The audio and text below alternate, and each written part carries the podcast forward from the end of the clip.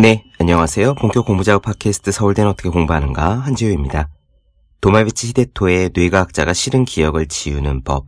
오늘은 그 마지막 시간입니다. 지난 시간에는 추상적인 사고를 통해서 부정적인 기억을 없애라고 말씀을 드렸지요. 오늘은 두 가지 조언을 덧붙여 드리겠습니다. 둘 다 간단하고 실용적이에요. 첫째는 싫은 기억에 좋은 기억을 뒤섞어라. 둘째는 긍정적인 자기 확언을 해라 입니다. 첫 번째 방법은 아주 오묘합니다. 사람의 뇌는 싫은 기억을 더 잘 기억한다고 앞에서 설명드렸잖아요. 싫은 기억은 생명을 유지하는데 직접적으로 연관이기 때문입니다. 그런데 이런 뇌의 역할 때문에 트라우마가 생겨요. 비둘기를 무서워한다든지, 뱀을 싫어한다든지, 학교에서 나를 괴롭히는 동급생, 직장 상사, 시어머니 등등 무서워하고 싫어하는 기억에는 여러 가지가 있을 겁니다. 여러분들은 비둘기, 동급생, 시어머니를 떠올릴 때마다 무섭고 싫은 감정이 솟구치는 걸 느끼실 거예요. 도마베치 히데토는 조언합니다. 그럴 때요, 미리 좋은 기억을 하나 딱 정해놓고 준비해뒀다가 일부러 뒤섞으래요. 예를 들어 보겠습니다. 싫어하는 직장 상사가 있어요. 그 상사를 떠올릴 때마다 불쾌한 감정이 들 겁니다. 이러한 패턴이 반복되면 실제로 직장에서 그 사람 앞에 섰을 때 인상이 꾸겨질 수도 있지요. 결국 직장 생활이 순탄치 못하고 내가 손해를 볼 겁니다. 어떻게 해야 되느냐? 좋은 기억을 미리 준비하세요. 뭐든지 좋습니다. 귀여운 강아지도 좋고 학창시절에 상을 받은 기억도 있습니다. 상사가 떠오를 때마다 강아지를 함께 떠올리는 거예요. 인위적으로 이렇게 하면 우리 뇌가 싫은 기억과 좋은 기억을 뒤섞으면서 그 싫은 기억에 대한 증폭을 줄인답니다. 쉽게 표현해서 희석시키는 거예요. 그러다 보면 나중에는 그 상사를 떠올려도 특별히 미운 감정이 들진 않습니다. 부정적인 기억에서 자유로워지는 거죠. 두 번째 방법은 자기개발서에서 많이 보신 겁니다. 자기 확언. 나는 날마다 모든 면에서 점점 더 좋아지고 있다. 그런 거예요. 이렇게 확언을 할 때 뇌 속에서 발화되는 부위가 있답니다. 뇌과학적으로 종교의 본질 같은 부분이래요. 확언을 하면 그 부분이 발화를 하면서 동시에 맹점, 즉 다른 부위가 가려지는 현상이 일어납니다. 꿈에 그리던 이상형을 만났을 때 주위에 다른 것이 눈에 안 들어오는 것과 같아요. 다시 말해 자기 확언을 하면 뇌 속의 특정 부위가 발화해서 지복감, 행복한 감정에 빠지고 다른 것, 즉 부정적인 기억이 사라지게 되는 겁니다. 굉장히 유용하죠. 이 책은 얇지만 직접 읽어보시면 그리고 찬찬히 꼼꼼히 읽어보시면 도움이 많이 되실 겁니다. 그럼 뇌과학자가 싫은 기억을 지우는 법 마지막 이야기 시작하겠습니다.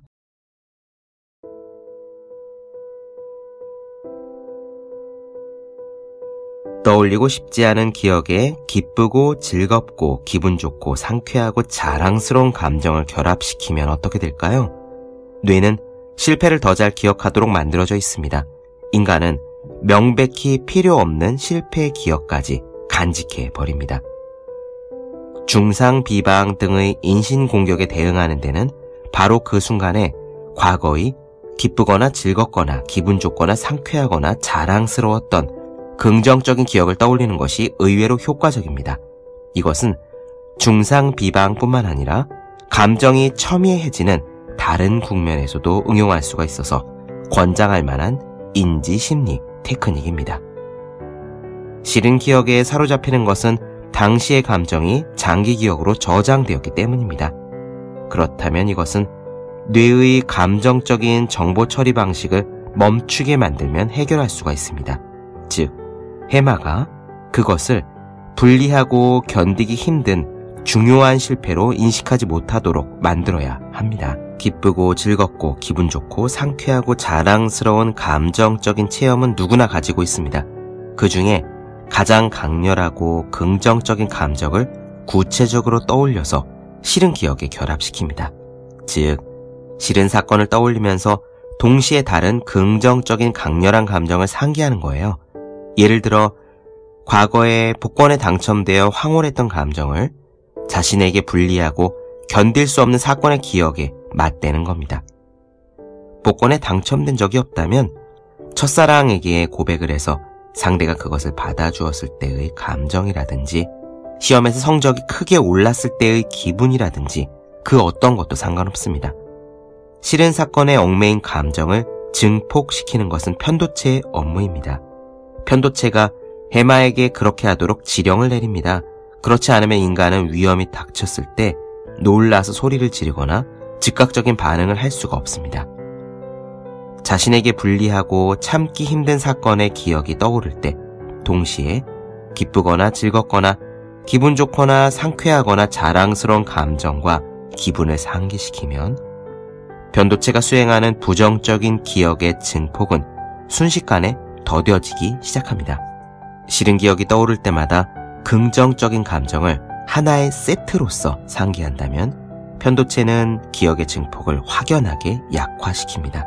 그 결과 해마는 기억을 분리하고 견디기 힘든 것으로 떠올리지 않게 되며 마침내 그것을 아무렇지 않은 추억으로 바꾸기 시작합니다.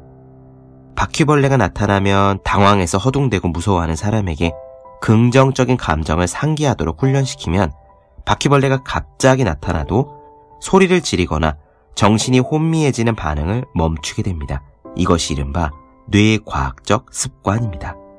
편도체를 조절하는 습관이 만들어지면 과거의 기억에 대해 생명을 위협하는 중요한 정보로서 인식하지 않게 되며 마침내 원하지 않는 감정적인 기억을 떠올리는 일도 줄어듭니다. 마지막으로 다른 조언을 덧붙이겠습니다. 약간 고도의 기술인 뇌의 자기 발화입니다. 발화란 뇌의 한 부분을 활발하게 활동하도록 만드는 것을 말합니다. 뇌의 이러한 발화는 종교 신자들에게 자주 볼 수 있습니다. 카톨릭에서 고해, 즉 참회를 끝낸 신도는 매우 강렬한 행복감이 휩싸인다고 알려져 있거든요. 이때 뇌가 발화를 하는 겁니다. 신도는 그렇게 참회할 때의 행복감을 잊을 수가 없어서 다시 고해하기 위해서 신부를 찾아오지요. 이것은 쇠뇌의 구조와 본질적으로는 다르지 않습니다. 전두전야의 안화 복측 내측부에는 쇠뇌되면 발화하는 장소가 있는데 기분이 좋아지면 그곳이 행복감에 휩싸입니다. 뇌에서 이것은 종교의 혈이라고 불러도 좋은 장소입니다. 이미 그 위치까지 확인이 끝났습니다. 뇌 기능의 연구는 거기까지 진전이 되었으며 쇠뇌란 그곳을 발화시키는 패턴을 전두전야에 만드는 일이라는 결론에 도달했습니다. 그렇다고 하더라도 CIA처럼 약물 세뇌가 아닌데 종교가 강렬한 세뇌 작용을 하는 것은 무엇 때문일까요? 종교적인 세뇌는 문화에 스며들어 있는 패턴이기 때문입니다. 수많은 일본인들이 신사를 찾아가서 동전을 던지고 두 손을 모으며 잠시 평온한 기분에 휩싸입니다. 딱히 신도를 믿는 것도 아닌데 매년 정초에 신사를 찾으면 그때만큼은 경건한 기분을 맛보고 종교의 혈이 발화해서 행복한 기분이 듭니다. 일본인의 뇌는 오랜 세월 문화적인 세뇌 효과로 정월의 신사를 찾아가는 것만으로도 발화하게 되는 거예요. 종교의 논리로 볼 때 이것은 인간을 신에게로 이끌고 사회에게는 질서를 가져오는 일종의 긍정적인 세뇌일 것입니다. 다른 사람이 세뇌를 시켜서 발화하면 타인에게 이용당할 리스크가 있지만 스스로 자신의 뇌를 발화시킬 수 있다면 그만큼 위험 부담도 사라집니다. 인지 심리학적 세뇌 도구 중에는 어퍼메이션이라는 원리가 있습니다. 어퍼메이션이란 자신을 향한 긍정적인 선언, 자기 확언을 의미합니다. 간단히 말해 긍정적인 언어 습관이에요. 기능 뇌과학이 조사를 한 바 어퍼메이션을 매일 반복한 사람의 전두 전야, 안와 복측 내측부에 발화 패턴이 만들어진 사실이 확인되었습니다. 발화 패턴이 만들어지면 어퍼메이션을 실행한 본인의 뇌에 압도적으로 대량의 세로토닌이 분비되고 뇌는 매우 강렬한 행복감을 느낍니다. 어퍼메이션이 세뇌와 다른 점은 본인이 그것을 스스로 만들어서 자신에게 말로 들려준다는 점이죠. 어떤 인생의 목적을 달성하려고 할 때 스스로 자기 발화를 일으키고 자연스럽게 강렬한 행복감을 맛볼 수 있도록 이끄는 인지 심리학적 skill이 affirmation입니다. 이 affirmation에는 스코토마, 즉 맹점이라고 불리는 뇌과학적 원리가 작동한다는 사실도 밝혀졌습니다. 간단히 설명하면 우리는 어떤 시점에서 중요하다고 생각하는 것밖에 볼 수가 없습니다. 누구나 경험 있겠지만 많은 사람들이 모인 파티에서 누군가와 대화를 나누어도 우리는 주위에 어떤 사람이 있고 무슨 이야기들을 하는지 대강 파악할 수가 있습니다. 그런데 눈앞의 상대와 특별한 대화가 시작돼서 그것이 매우 중요하다고 생각하는 순간 주위에 누가 있고 어떤 이야기들 하는지 우리의 눈과 귀에 들려오지 않지요. 이것이 스코토마 원리입니다. 연결과 폐쇄의 원칙으로 설명하면 알기 쉬운데 우리는 중요하다고 인식되는 한 가지에 연결되면 다른 정보는 폐쇄되어 인식할 수가 없습니다. 인생의 목적을 달성하겠다는 열의와 지복감에 휩싸여서 자기 발화하는 사람은 목적 달성에 필요치 않은 정보는 인식하지 못합니다. 그것은 신의 존재를 믿는 신도가 모든 상황마다 신을 체험하지만 신을 느낄 수 없는 과학은 무시하는 것과 기본적으로 동일한 원리예요. 마찬가지로 어퍼메이션으로 자기 발화를 하고 스코토마 원리가 작동하는 사람에게 인생의 목적과 상관없는 과거의 싫은 기억은 모두 폐쇄되어 의식으로 떠오르지 않습니다. 어퍼메이션을 만드는 방법이나 실행하는 방법은 아주 간단합니다. 나는 지금부터 할 수 있다. 내게는 잠재력이 있다. 나는 그것을 조금씩 해내고 있다. 목적지가 가까워져 오고 있다와 같이 자신이 원하는 것을 아침, 저녁으로 자신을 향해 말로 선언하는 것뿐입니다. 이 어퍼메이션을 통해 뇌를 자기 발화시키는 것은 싫은 기억에 휘둘리지 않으면서 인생의 목적을 달성할 수 있는 충분히 증명된 인지 과학적 방법입니다.